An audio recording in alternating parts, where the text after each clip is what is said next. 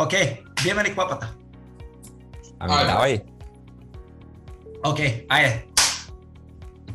Здравейте на всички и добре дошли в поредният епизод на Barbell Therapy подкаст, като днес вече официално имаме втори гост в нашия подкаст. Това е Тихомир Здравков от Kinforio.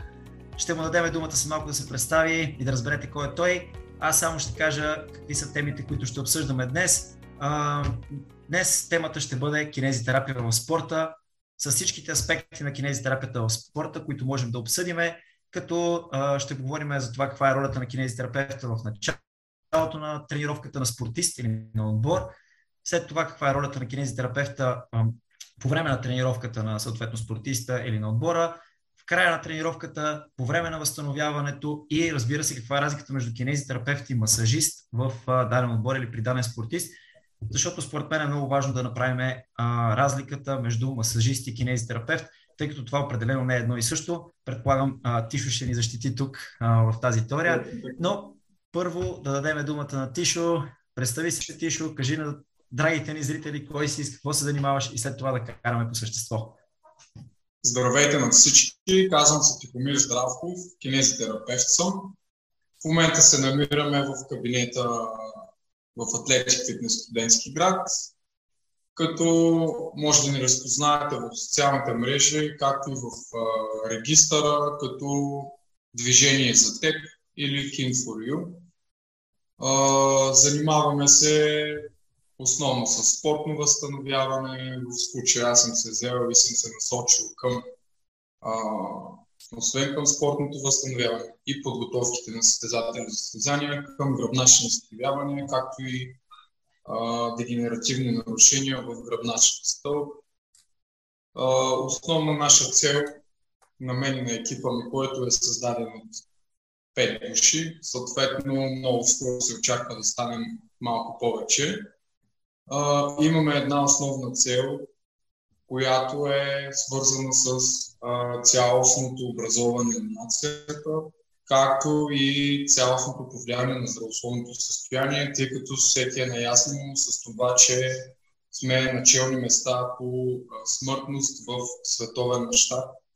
Съответно, ние имаме за цел по неоперативен, немедикаментозен път да създадем навик на хората да живеят малко по-качествен живот и съответно да допренесем с това по някаква една или друга форма да а, удължим средната възраст на живот, както и да цялостното качество на самото население да бъде повлияно с а, както с тренировки, така и с възстановяване, рехабилитация, кинезитерапия и общо взето това са ни целите.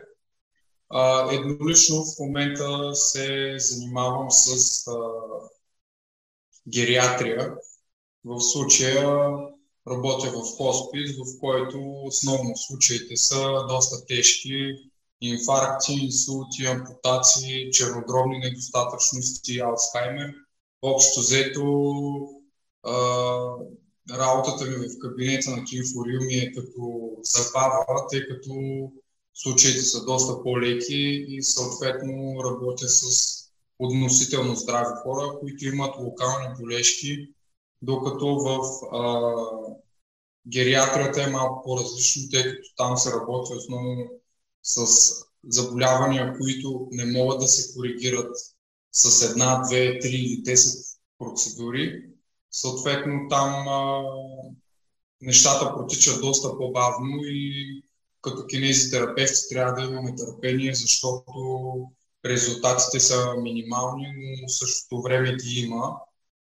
Другото, с което се занимавам, са груповите рехабилитации или така наречените от мен Rehab Workout, което буквално преведено а, означава възстановителна тренировка, наименованието идва от rehabilitation или от латински възстановяване и workout от тренировка. Общо взето са подходящи за хора във всички възрасти, като води ги вече почти две години нещо, като идват големи хора, малки хора, възрастни, така че са подходящи абсолютно за всички възрастови групи.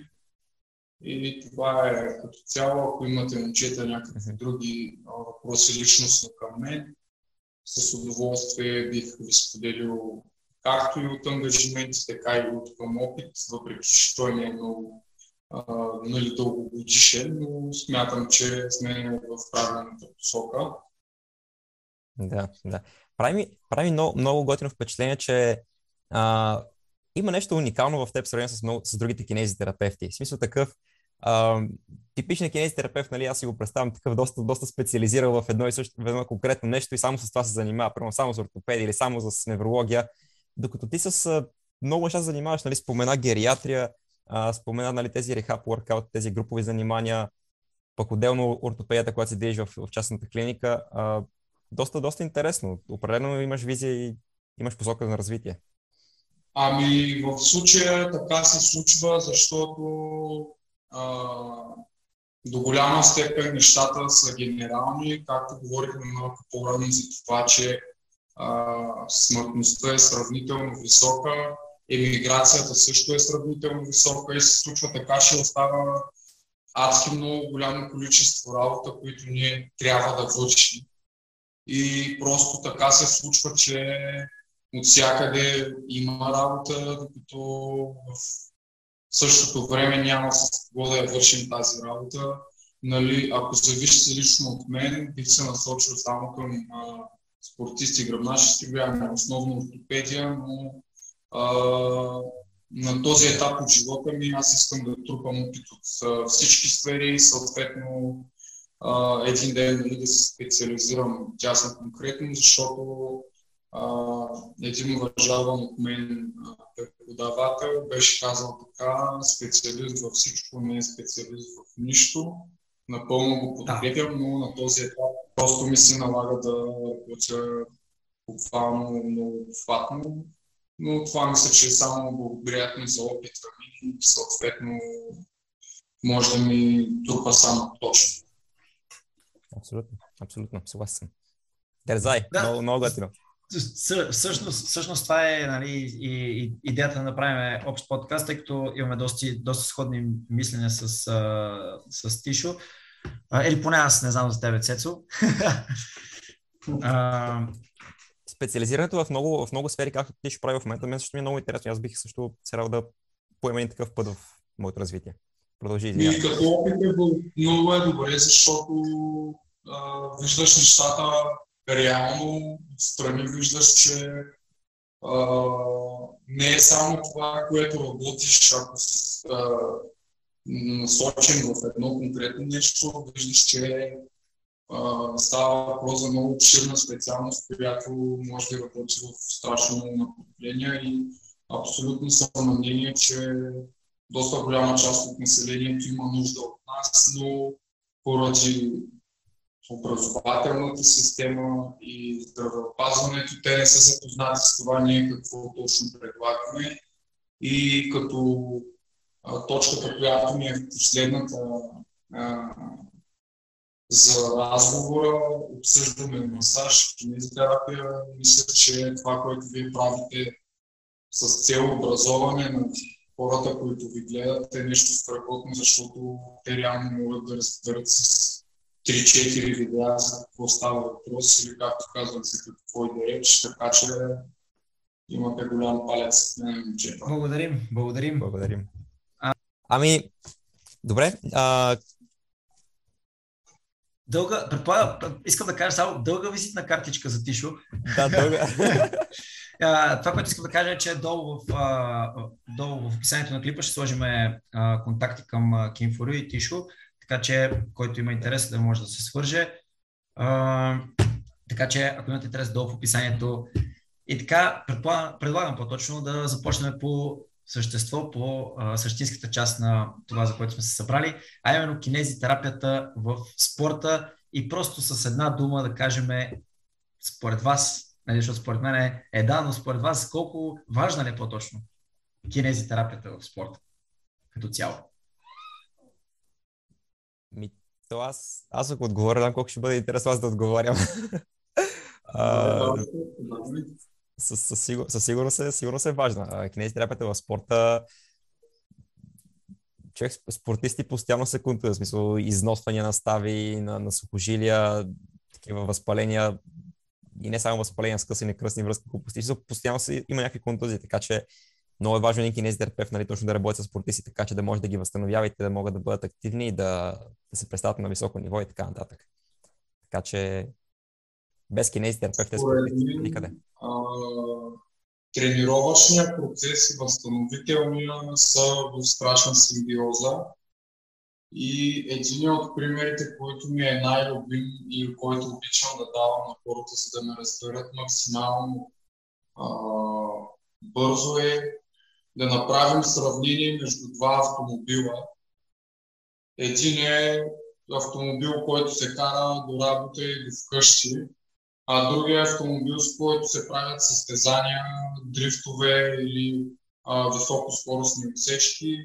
А, всеки е на мнението ми е наясно с това, че автомобилът, който се движи в рамките на нормално, в нормални обороти, в сравнение с автомобила, който е на високи обороти, в случая като на тренировката, си а, има износване на частите, нали? В случая частите при хората са това, което се показа за мускули, сухожилия, стави, така че според мен възстановяването си е доста, доста голяма част от самото натоварване, защото без добро възстановяване няма как да направиш добро натоварване. Така че със сигурност е доста важно.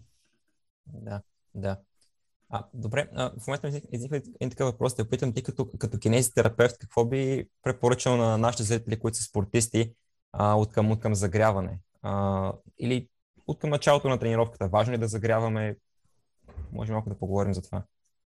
Ами, лично според мен загрявката и а, цялостният процес на подготовка на тялото е от изключителна важност тъй като а, тази подготовка както на вътрешните органи, на сърцето, на белите дробове, като цяло на кардиореспираторната система и на опорно-двигателния апарат е от изключително значение, защото а, рязкото натоварване може да доведе както вътрешните органи до шок, така и мускулно-ставните и костни сегменти до шок. Предполагам, на всеки му се е случвало да почне да бяга рязко, пък да го заболи тук отдолу. това е чист пример нали, за такъв тип шок, който настъпва поради липсата на загряване. Моя съвет към хората е да си а, започнат подготовката с няколко дихателни упражнения, няколко мускулно релаксиращи упражнения, стречинг, велоергомета, леко тичване в парка, ако тренировката е на открито и съответно това тогава да се премине към основната част. Общо взето това са ми съветите, аз лично правя всеки път. Да. А, а добре, а, всъщност, ако погледнем един отбор, да кажем, примерно, национален отбор, български национален отбор, по какъвто да е спорт, но, примерно казвам баскетбол, тъй като имам някакъв опит а, с баскетболистите, каква би била а, към тебе въпроса е тише основно а, ролята на кинезитерапевта в загрявката? Тоест, ясно е, спортист има как, т.е. той трябва сам да загре, да направи някои неща, но какво допринася кинезитерапевта в загрявката? Има ли роля според тебе той по време на загрявката? В а,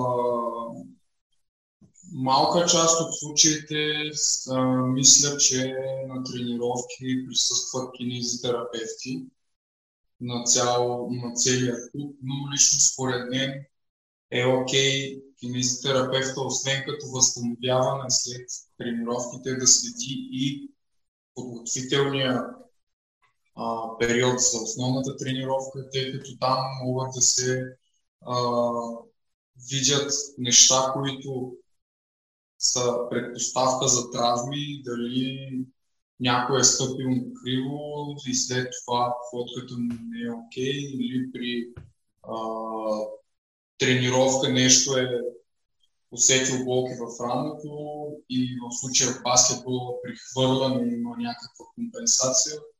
Това лично според мен от една страна трябва да се следи, от друга страна, а, освен нещата, които можеш да направи а, индивидуално спортиста, кинезитерапевта може да добави мускулни техники, ставни техники, а, абсолютно. А... Тишо микрофона се заглуши. Да.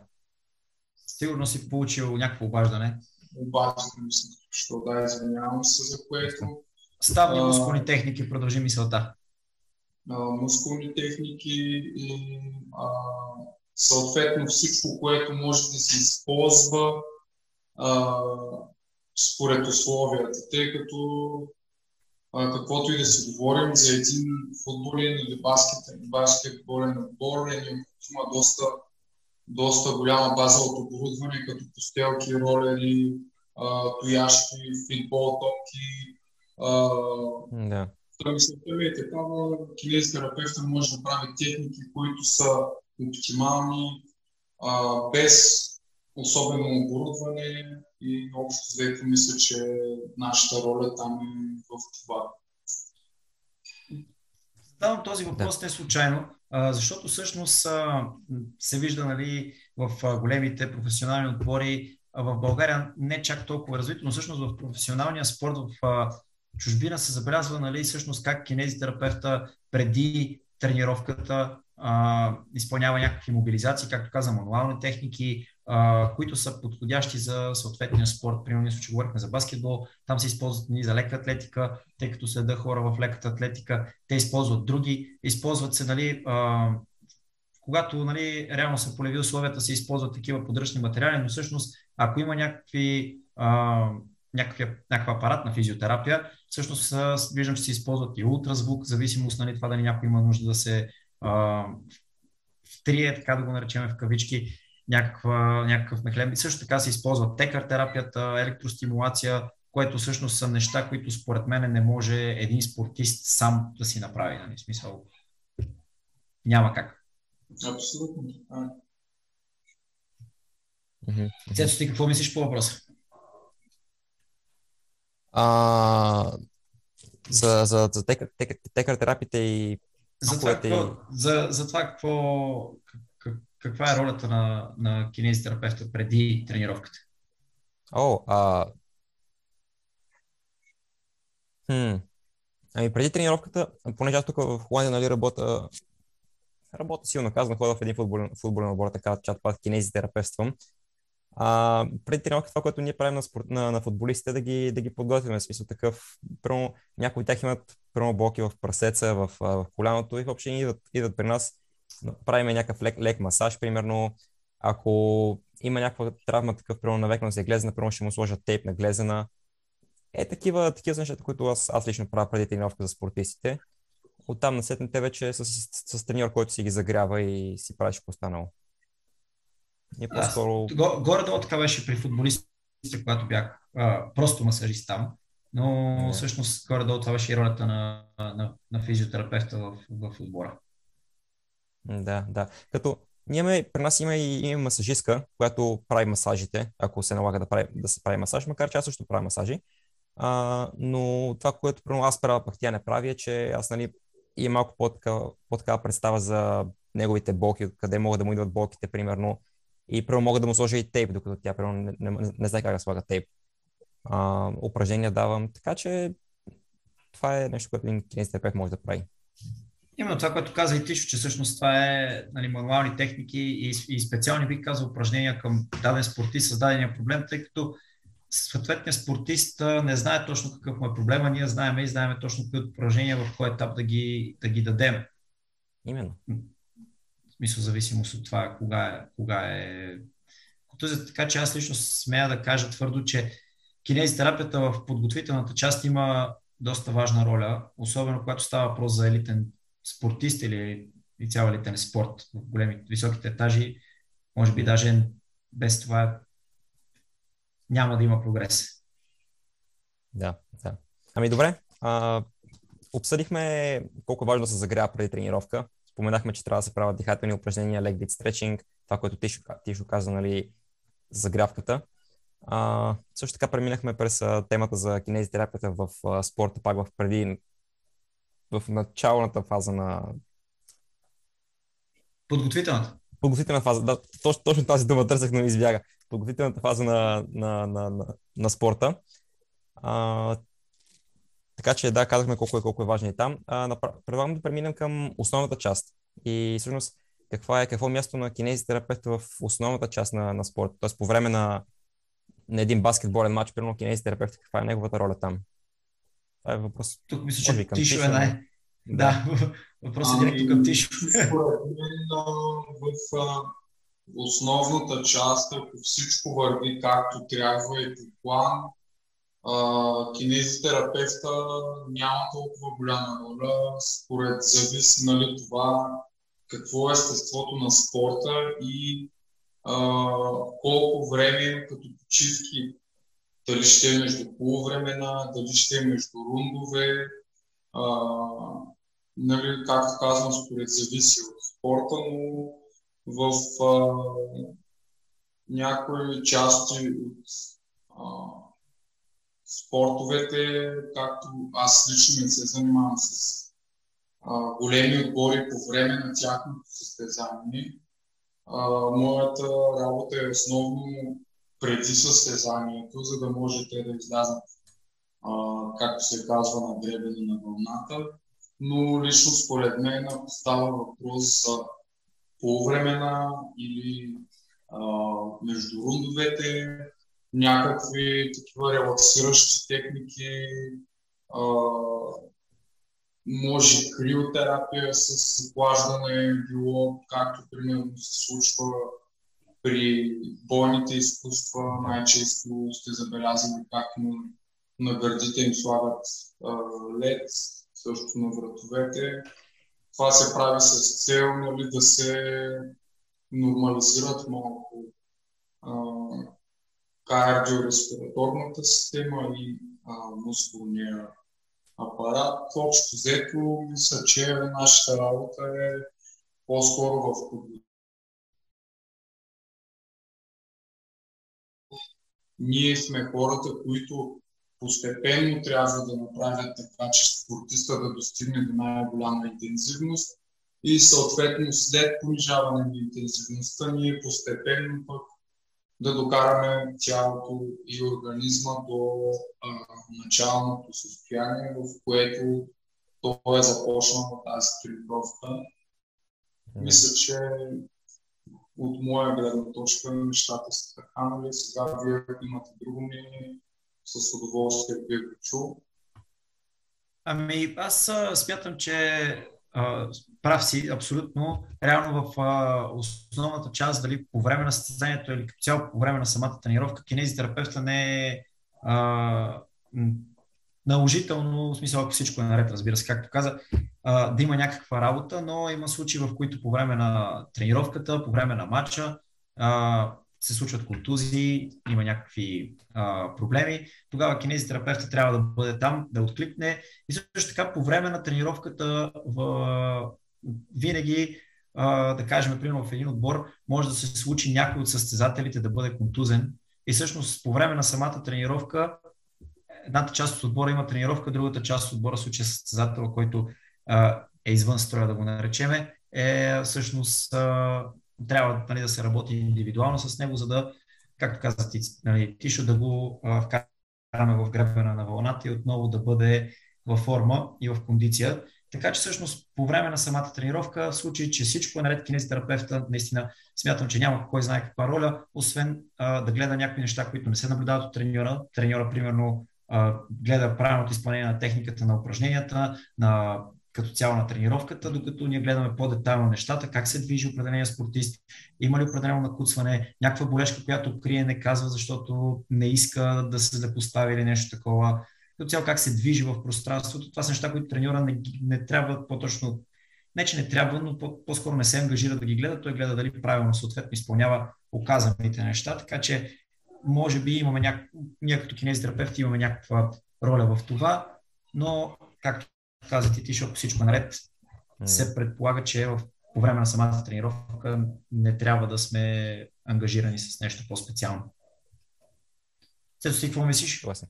Съгласен, той, той треньора дори няма и, и знанията дори мога да кажа да, да, как да гледа прено биомеханиката, как, как да гледа как се движи самия спортист. Така че тук, тук идваме ние. Треньора е по-скоро се интересува от неговото представяне, нали, атлетично представяне, докато ние сме тези, които наблюдаваме как той се движи в пространството и дали се стъпва на криво или не стъпва на криво. Така че съгласен всичко, което както съм съгласен. Да, походка, бягане, зависимост от а, спорта, реално е важно и най-вече при инцидент. Винаги на тренировка става инцидент. Като се молиме да не е най-сериозния.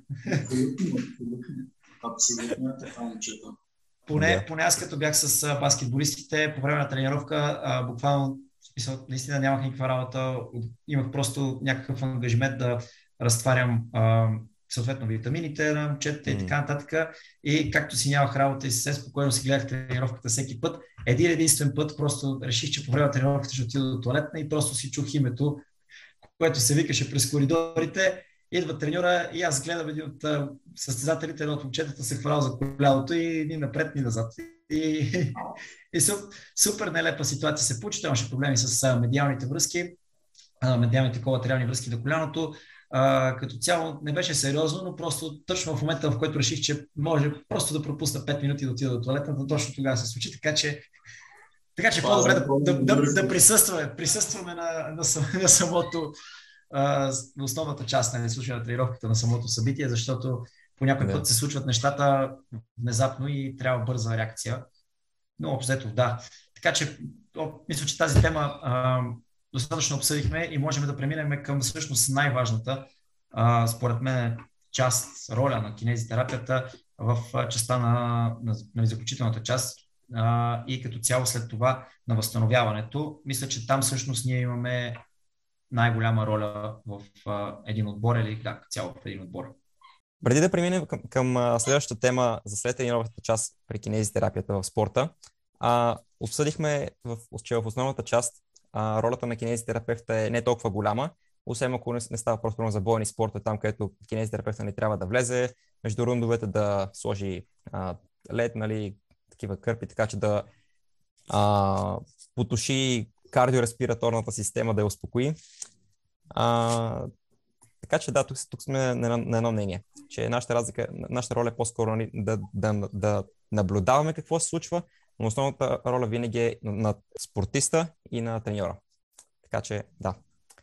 Да, тук а, по-скоро, след... бих казал, не трябва да се, не трябва да се мешаме, където не ни е работа. да, и какво ще, как, как, как, как да ти помогна, като не ми пречиш. Така че... Да, това е много важно, да. Това е да не пречаме най-добре. Точно така. Добре, а за след тренировъчната част, а ти ще искам да те попитам по-скоро да, да разкажеш всъщност каква е ролята на, на кинезитерапевта след края на, на матча или след края на, на матча, да. Тренировката.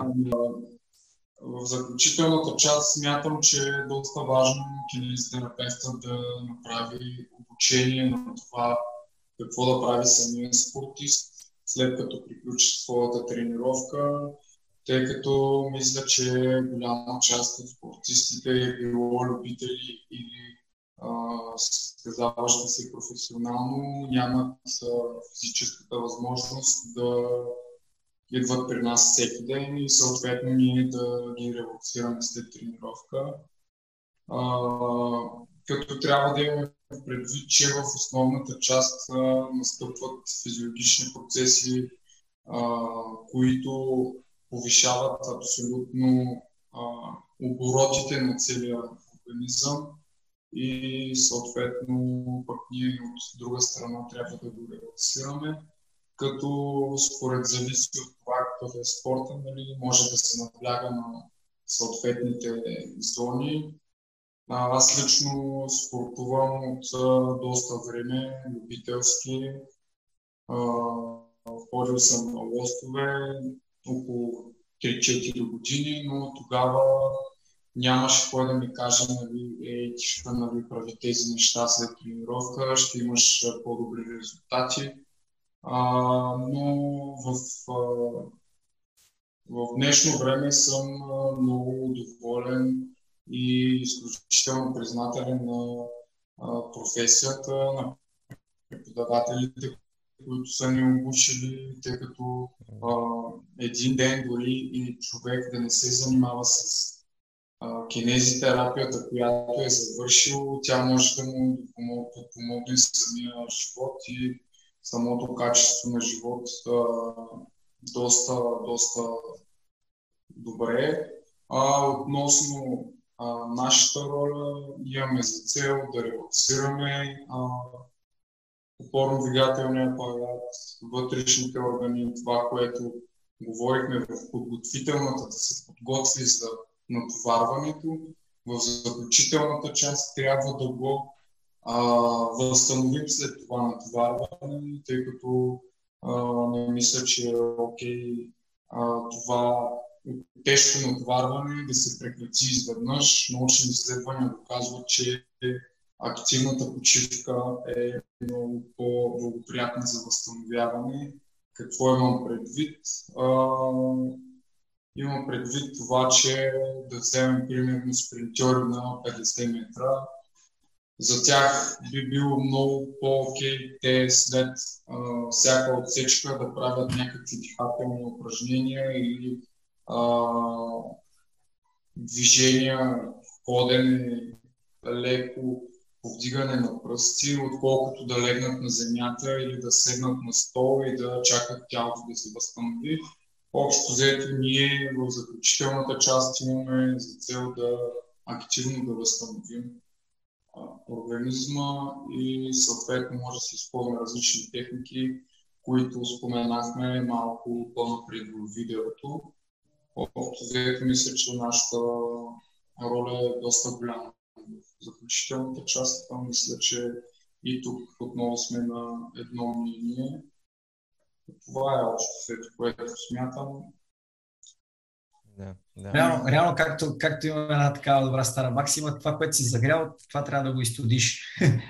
Мисъл, винаги, винаги а, трябва това, което сме товарили, всъщност след това да го релаксираме, защото поне аз лично смятам, че когато след тренировка, просто примерно давам, понеже е ясно вече, нали, а, няколко клипа обсъждаме за фитнес, но това е нещо, което практикуваме, това е нещо, което а, можем да дадем по-добро мнение, по-качествено. След тренировка, просто да си тръгнеш от залата, със сигурност е доста по-неефективно, отколкото да си обърнеш малко внимание на товарените мускулни групи, малко да ги релаксираш, малко да поразтегнеш и след това първо, че се почувстваш доста по-добре, второ, най-вероятно, поне така си мисля, а, няма да имаш толкова тежка мускулна треска и със сигурност ще си по-подготвен за следващия цикъл, следващата тренировка, отколкото ако просто се прибереш и си легнеш. А, така, че, така, така че, извинявайте, ще те прекъсвам един прост пример с а, нашата тренировка, на, мисъл, в фитнеса, която дори не е на никакво елитно ниво, е типичен пример как всъщност, ако кажем, направим едни крака, за, ако след това, след тренировката обърнем внимание, то за следващите крака ние ще сме доста по-подготвени. А какво се отнася за елит, ако нали, си обърнем внимание и разтегнем малко и като цяло релаксираме мускулатурата, а какво става въпрос за един елитен спортист, който има днес тренировка тежка и утре отново има тежка тренировка, защото се готви за Олимпиада, например. Тогава нещата са доста по-сериозни, не можем да позволиме той на другия ден да бъде неподготвен. Смисъл, там, според мен, ние сме изключително важни. В заключителната част, след това, това, което ще обсъдим е възстановяването като цяло, но в заключителната част, след тренировката, ние трябва просто да покажем, както каза Тишо, на този спортист, че е доста по-добре той да си обърне внимание след тренировка, за да бъде възстановен за следващата тренировка, за следващия цикъл, отколкото просто да се прибере и да си легне пред телевизор. Абсолютно. Аз исках да допълня нещо, което пропуснах, което мисля, че е окей да знаят всички, които гледат. А, защо всъщност правим подготовката на опорно-двигателния апарат за основната част и защо всъщност трябва да се направи а, релаксация след основната част.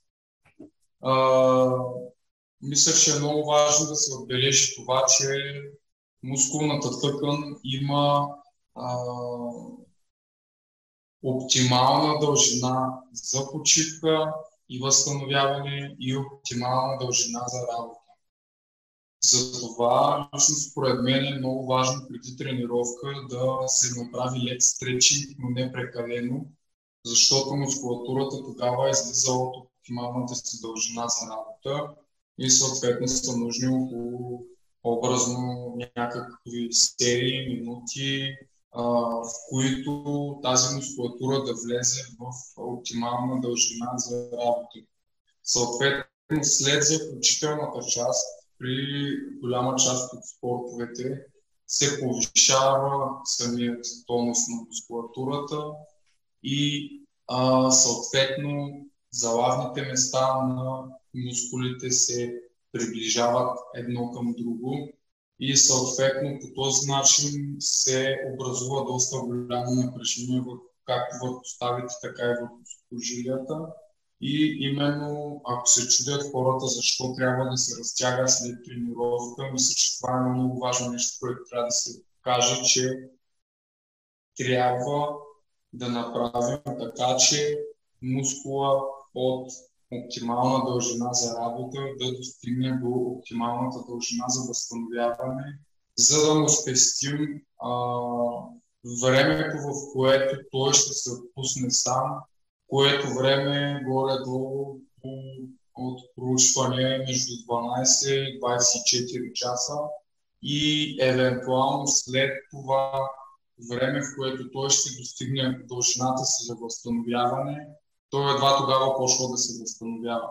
Така че разтягайте, правете си релаксиращи упражнения, дали с фон ролер, дали с а, просто разтягане или с кинезитерапевт. Съветвам всички да го правят. Това искам да го допълня. Мисля, че е полезно. Да, реално. Аз, аз съм нето, че човек трябва да си обръща а, внимание в а, заключителната част след тренировката, дори, както каза ти, обикновеният човек, който просто идва да спортува, трябва това нещо да го прави и бих казал, че ако не знае как да го прави, ние сме хората, които, мисля, не ние тримата, кинезитерапевтите като цяло, а, сме хората, които можем да го покажем, т.е. те да научат нещо и както каза в началото, тъй като със сигурност обикновеният човек няма да има възможност постоянно да е при кинезитерапевт след тренировка, просто да го обучиме той как сам да го прави. Що се отнася до елитния спорт, то тогава а, ние можем да обучиме, но всъщност много ще бъде по-ефективно да го правим ние за самия спортист, за, за по-високи резултати. Де. А, това, което, това, което спомена няколко пъти, много ми хареса, а, което каза, че след тренировка е важно мускул да се доведе от оптималния обем на работа до оптималния обем за възстановяване, така че да му помогнем да влезе в този обем за възстановяване да се възстанови по-бързо. Нали? Логично. А, и на няколко пъти ти спомена а, за стречинга преди тренировка и стречинга след тренировка и за това как преди тренировка трябва да правим леки такива пружиниращи движения, може би динамичен стречинг някои го наричат. А след тренировка аз съм чувал, че се прави статичен стречинг, този в който се задържа мускула в една, в една крайна позиция за дълго време. А, така ли е? Смисъл, трябва ли, трябва ли да се прави динамичен преди статичен след или не е проблем да се прави статичен преди и динамичен след след тренировка? Според мен е много важно преди а, започването на а, стречинга в началото на тренировката да се обърне внимание върху загряване на ставния апарат, тъй като едно рязко натоварване и рязко разтягане може да доведе до отлепване на залавни места, нали, там вече говорим за много сериозен стречинг. Като след загряването на ставите може да се преминем към стречинга, който може да бъде с леки пружиниращи движения, като а, аз искам да ви дам един пример в а, сантиметри а, ще вземем образно един мускул, който е 10 см. 10 см е оптималната му дължина за възстановяване. А, ще вземем и това предвид, че оптималната му дължина за работа е 11 см и съответно трябва да обърнем внимание на това, че при стречинга в началото не трябва да правим прекалено разтягане на това мускулно влакно или съответно на мускулатурата на определен сегмент, тъй като той би могъл да излезе от оптималната си дължина за работа. Другото нещо, което а, лично според мен не трябва да се прави стречингът по време на тренировка, тъй като там а, нещата не са толкова фокусирани към релаксация на мускулатурата, а към оптималната и работа. Съответно, когато се извършва едно системно или несистемно локомоторно или нелокомоторно движение, мускулатурата постоянно работи. Да кажем, при бицепс. Работи, работи, работи. В края на основната част тази мускулатура е с относително по-малка дължина и от 11 см си дължина за работа, тя навлиза в 9 см дължина, която не е оптимална за възстановяване, нито за работа. И съответно в заключителната част трябва да се направи така, че мускулатурата от 9 см да достигне в 10 см оптималната дължина за възстановяване. Общо взето това е а, логиката, която аз гоня при а, подготовка и възстановяване след самото натоварване. Тук, да. между другото, ми идва да кажа, че темата стретчинг би била много интересна за, за тотално различен епизод, тъй като има доста, доста аспекти, цето се сме много подходящо, тъй като знаем мнението ми за стретчинга. А, доста подходяща тема е за следващия епизод, защото има доста неща, които могат да се обсъдят и доста аспекти, които може да се погледне. Всичките видове стречин, които се използват, а, както казахте и двамата, с а, а, всъщност статичния и с динамичния, има и други видове стречин, които дори някои от тях не се ползват, но всъщност пък а, в някои спортове се ползват. Мисля, че се казваше бале, балетичен стречинг, който всъщност преминава много над а, а, възможността на разтягане на мускула а, с задържане, което вече нали, не се прави, защото всъщност е опасно пък за скъсване нали, на съответното мускулно влакно или на сухожилието. И, а, обаче пък има спортове, в които се прави. Това не е случайно балетичен, защото примерно правят а, в балета а, или по примерно в тайклондото като спорт също се прилага този вид стречинг. Там примерно стречинга всички знаем какво е статичният стречинг. Статичният стречинг представлява задържане в някаква позиция, която е а, над а, това, което реално се ни позволява, т.е. съвсем малко над това, което вече усещаме като дърпане и задържане в тази позиция. Динамичният е, както казахте, с пружиниране в едно място, а балетичният всъщност е рязко преминаване на тази зона, в която ни боли и задържане в а, зона, в която все едно усещаме, че ще скъсаме нещо. И примерно аз като човек, който е тренирал тайкондо, много сме използвали този а, балетичен стречинг и всъщност той е довел до а, доста мисля, съм доста еластичен тогава. Нали, пример са и акробатките, и, и балета, и така нататък. Мисля, там стречинга е доста по думата, която търся е агресивен. Така че стречинга е, е доста обширно понятие защо и как се случва стречинга и всъщност за какво работиме. А, всъщност Цето се смее, нали, защото тък му казах, че е доста добра тема за клип преди да се чуваме с тебе, Тишо, защото всъщност а, е важно да отбележим в а, стречинга за какво, за какво работим. За удължаване на самия мускул или, за, или на база нервна, мисъл, нервна система. Но, както казах, това е интересна тема за подкаст и даже се радвам да. тримата да обсъдим тази тема само за стречинга, тъй като ако обсъдим сега стречинга, ще стане много, а, наистина много дълъг клипа и ще се отклоним от идеята кинезитерапия в спорта.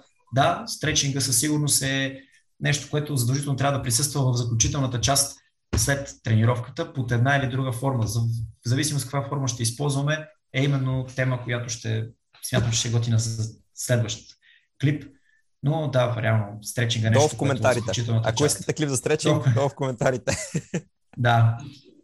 Така че, така че заключителната част, освен, освен стречинг, аз също искам да кажа, че има и мануални техники, други с които можем да, да въздействаме като цяло, но Основното нещо, което нали, вече го коментирахме, е всъщност а, да обучим спортиста какво прави, трябва да прави сам в заключителна част и ако нали, е примерно в по-елитния спорт, вече да вкараме ние, тъй като заключителната част вече може да се използват от а, говоря кинезитерапията в професионалното ниво. Предполагам, че тук а, ще съгласи с мен Тишо и ти, Цецо, че се използват, например, бутушите, които са за компресия, криотерапията, криокамерата. Това също нали, а, от, от кинезитерапевтична физиотерапия нали, гледна точка за възстановяването в заключителната част, имам преди смисъл, по-точно в заключителната част нали, след тренировката. Вече във възстановяването на следващата тема, която ще обсъдиме, там имаме още нали, също доста важна роля, не още по-голяма, но всъщност доста важна роля, но а, след а, тренировката такива похвати, като както казах вече, компресотерапията и криотерапията са пример похвати, които могат да се използват от кинезитерапевта. А, не смятам, че всеки спортист, по-точно обучените, да, но не всеки спортист може това нещо да го направи сам и затова сме важни ние, като кинезитерапевти, физиотерапевти на даден отбор. Абсолютно. А, ами, мисля, че обсъдихме. Падна ми стола, бе, хора, падна ми стола. направих, направих някакво дигане и качване тук в този, в този момент. Ами, мисля, че обсъдихме за заключителната част, колко е важно. Няколко пъти повторих нещо, нали, че трябва да го обучи, че трябва да обучим съответния спортист в елитния спорт, че е, ние трябва да участваме с собствените си ръце, защото обикновения хората не могат да си позволят консултация постоянно с нас, а в елитния се предполага, че трябва да може. И това е нещо, което между другото искам и да завърша нали, епизода после, а, така че ви подготвям за един въпрос, който искам да достигне до много хора. В смисъл, наистина много хора искам да чуят този въпрос, които са собственици, собственици президенти, треньори и така нататък на отбори, на смисъл на индивидуални спортисти, нали, смисъл, като цяло трябва ли да има кинезитерапевт във всеки един отбор? Това е един въпрос, който искам да заключиме цялото видео малко по-нататък, но просто ви подготвим, защото искам просто този въпрос накрая да достигне до възможно най-много хора, които да го чуят отговора. Е, ти просто, така, просто, така вече, вече го зададе този въпрос. Така, че... Не, не, искам да го оставим за накрая. Искам просто да поддържаме още малко интерес и тогава да отговорим на този въпрос, тъй като добре, добре. смятам, че наистина трябва да се вземе това нещо предвид. Ами предлагам да минаваме към следващата и последна тема, така да кажем. Каква е ролята на кинезитерапевта в а, възстановяването на спортисти, защото е ясно, тренировката е тренировка, имаме подготовка, имаме основна част, имаме заключение, обаче има един момент, в който а, настъпва възстановяването, възстановяването между тренировките, възстановяването между различните цикли, възстановяването състезанието, възстановяване преди самото състезание и така нататък. Каква е разликата между кинезитерапевта, ролята му и на масажиста?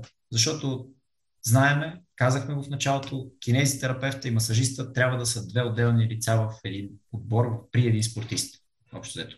Така че това е въпрос, може би, към Тишо. Не е, е по-конкретно този въпрос. Ами, мисля, че трябва да се започнем от там, че непосредствено преди състезания, ден, два, три или а, дори минути е окей okay да се прилагат тонизиращи техники, защото съм на мнение, че нали, от една страна това е ролята на треньора да направи така, че когато дойде самото състезание, спортиста да не е на максимите ден, да не е много изморен, това се прави по програма. Нали, там вече става въпрос неща, които са далеч от нас, но аз съм на мнение, че давам практичен пример. На мнение съм, че когато става въпрос за спортове, които са с а,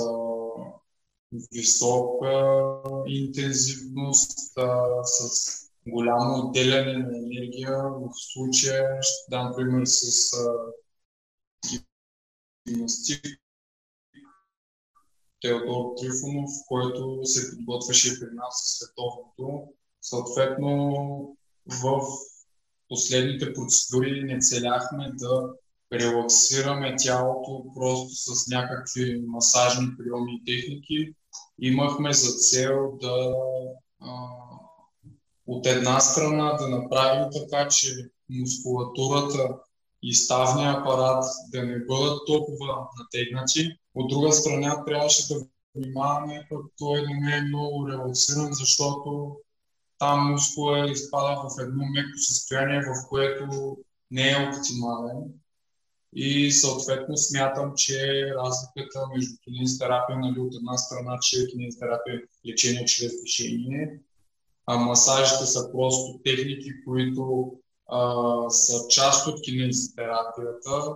А, смятам, че а, разликата е в това, че при масажните техники те са по-подходящи при а, дългосрочното а, дългосрочния процес на възстановяване, а не толкова непосредствено преди самото състезание или дни, два, три. Въпреки, че има техники от масажа, които са тонизиращи. Вие знаете, а, енергични техники с а, потупване и тем подобни почляпване. На мнение съм, че кинезитерапията може да въздейства върху стави, сухожилия и мускули, докато масажа нали, е по средство, което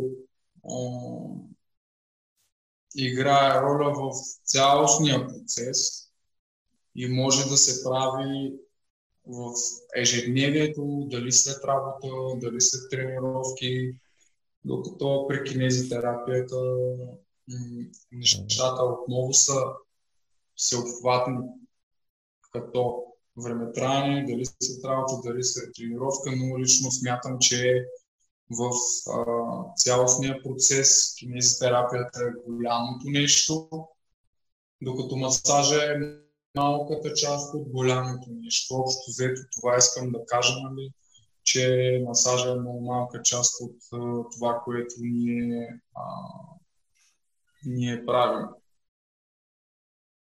Да, да. Да, аз, аз съм на същото мнение. Цецо, ако искаш да почни. А, не, това иска.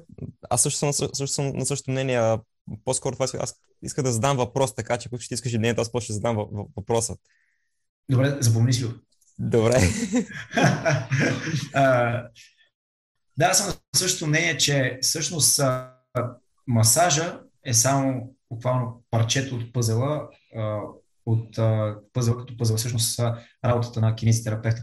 Нали, преди използвах, преди малко казах нас, нали, кинезитерапевти, но всъщност ние с Цецо все още не сме реализирани кинезитерапевти, така че на вас, по-скоро на вас, нали, кинезитерапевтите, връщам се към Тишо, а, всъщност това е едно парче от пъзела и аз смея да, смея да твърдя, че чрез кинезитерапията можем да повлияем а, общо на организма, можем да направим а, ставни техники, можем да направим доста повече неща, отколкото един масаж може да постигне. Ако можем да говорим на какво може да повлияе масажа, бих казал, че когато става въпрос за някакъв мускулен проблем, то масажа е а, добра нали, методика, т.е. примерно ако има масажист в отбора, може би при някакъв повишен тонус на мускулатурата, или както казват, пренатягане, масажист има някаква роля. А ние, ако, ако искаме да оправим този проблем, ние ще използваме масажни техники плюс някакъв вид мануални техники, които нали, прилагаме,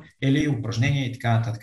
Тоест, нали, разликата е, че а, масажа е просто една част от нашата работа, която ние използваме, но тя в смисъл основно повлиява на, на мускулите, докато а, настави, а, примерно да кажем, на нерви, на нерв, когато има проблем с някакъв нерв, не може масажа директно да, да повлияе. Има вече техники, които нали, все пак и в а, китайската медицина, примерно, се ползват масажи, които са по-специфични за други проблеми, но говорим общо казано, масажист, кинезитерапевт, всъщност ние може да повлияем на други структури, докато само с масажа повече говорим за за мускулна тъкан. Така че аз мятам, че трябва да има и кинезитерапевт, и масажист, и а, всеки да знае каква е ролята му в а, отбора или при спортиста, докато не е това, което се забелязва, кинезитерапевт да бъде и масажист, и лекар, и така нататък, и всички други неща, които му се дават, тъй като всеки има нещо, което е учил, всеки има нещо, което може и всеки може да е полезен с тези неща. Това е, това е моето мнение по, по този въпрос. Прекрасно, прекрасно.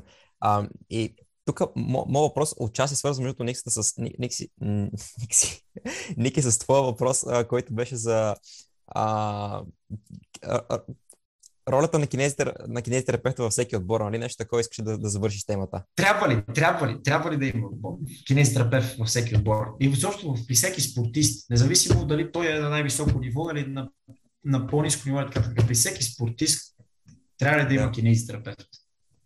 И, и, и, и съответно...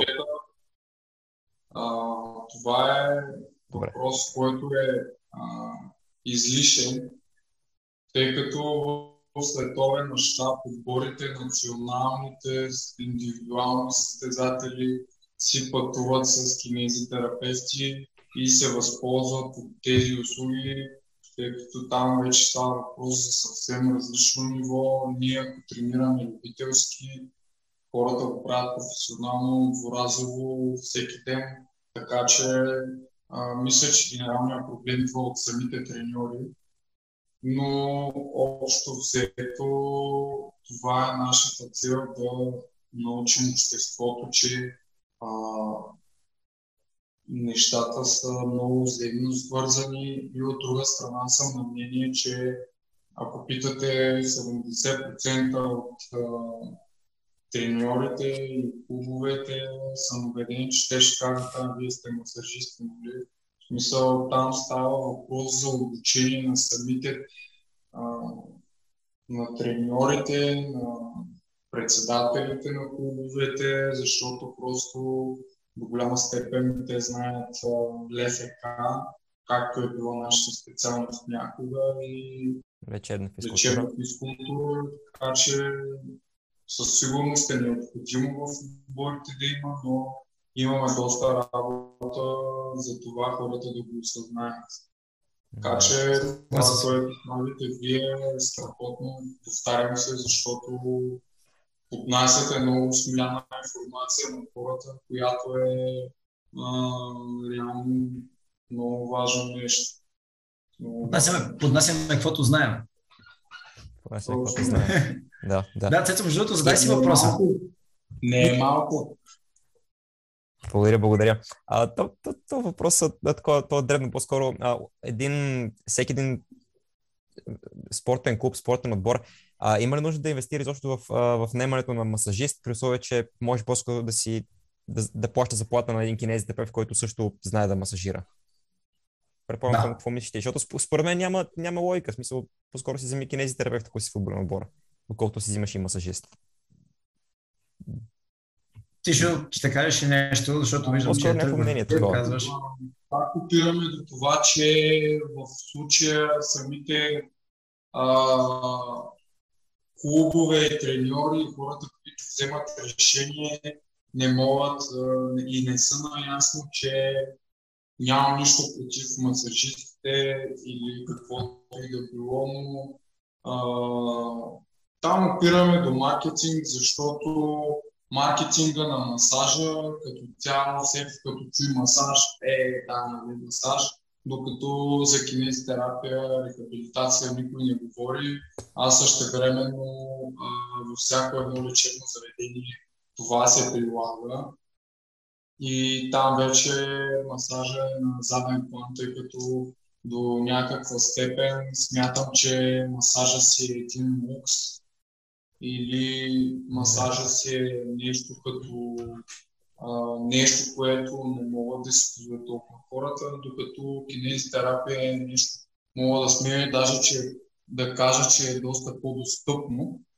И отново, както казах, мисля, че проблема идва от информацията, която е към треньорите и това, което казваш, Цветко, нали, че защо да вземаш човек, който може нещо конкретно, вместо да вземеш човек, който може много повече неща, но това е играта. Аз, аз лично смятам, че един, един бор трябва да има и масажист и кинезитерапевт. Просто казвам веднага една причина, която а, така взето се сблъсках с нея. Ако да кажем имаш отбор от 12 човека, който примерно един баскетболен отбор, ти реално тези 12 човека на всички трябва да обърнеш еднакво внимание. Ако тези 12 човека, половината от тях, т.е. 6 имат нужда наистина от масаж и някакви техники, а, които може да изпълни масажист, защо тези 6 човека не отидат при масажиста, докато ти с другите 6 човека нямаш работа от към кинезитерапия, физиотерапия? Тоест, ти с тях не работиш. Ти ще се ангажираш да направиш неща, които не е нужно да, в смисъл, не е нужно да си ти да ги направиш. Може да ги направи човек, който се специализира в масажите, защото няма нищо лошо това нещо да се специализира. А, човек, който се специализира в масажите и той да свърши тази работа, за която не е нужно нали, да имаш повече знания, т.е. как кажа да си по-широко обхватен. А ти, като по-широко обхватен, например, като кинезитерапевт, да свършиш работа, която пък масажиста не може да свърши. Не защото не може, ами защото просто няма нужните знания, което е нормално. Човек знае това, което учи, което е нормално. Затова според мен трябва да има и двете. Защото ти, ако трябва да се ангажираш и с масажите и с физиотерапията, няма да успееш. Мисъл, наистина няма да успееш. Просто. Няма никакъв шанс. Никсът е винаги много либерален такъв. И за всички трябва да има хляб. Това е. Не, браво. Така е, смисъл. смисъл има, това е. Реално всеки се насочва в нещо. Вече опираме на това дали работата. Там вече опираме до това дали един или двама души вършат работата, тъй като смятам, че а, двама кинезитерапевти също са добра альтернатива, нали, но въпрос на, както Нико казва, това да си специализирам в масажите, аз мога да кажа, че има страхотни масажисти, които много са напред с тези техники. Все пак те развиват нещо конкретно. А, ние развиваме малко успоредно на тях нещо малко по-различно, така че важно е колко са душите и с какво точно се занимават. Точно така. Ето да. Да. Всъщност, всъщност, това се отнася за масажи в спорта, за спортни масажи, за дълбоко тъкани масажи, специално говоря в този момент. А, в България сигурно много хора, които слушат подкаста, веднага се сетят за Oxygen Therapy. Много, наистина много здрави момчета и момиче, а, и познавам се с тях, с голямата част от тях, искам да кажа, не с всички.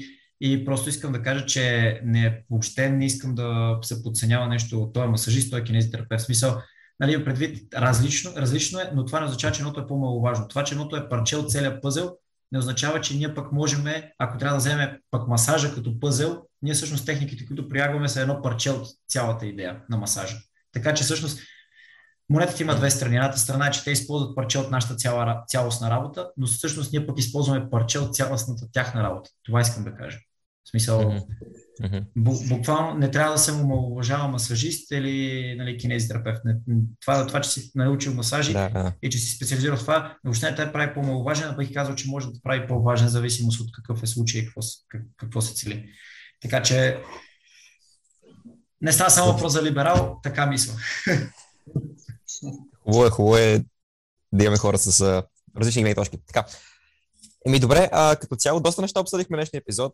А, Тишка, благодаря ти много за това участие. Може преди да преди да епизод. Благодаря момчето за поканата и а, по възможност да каня тук, да дойдете, да, да видите за какво става въпрос а, на практика, да, да видите да се запознаете с екипа, ако не се познавате и а, съответно да, да. видите как правим нещата. Сърдечни благодарности. Наистина, час и половина някъде вече горе-долу говорим. Благодаря, че отдели това време за, нас. Да, наистина, благодарим.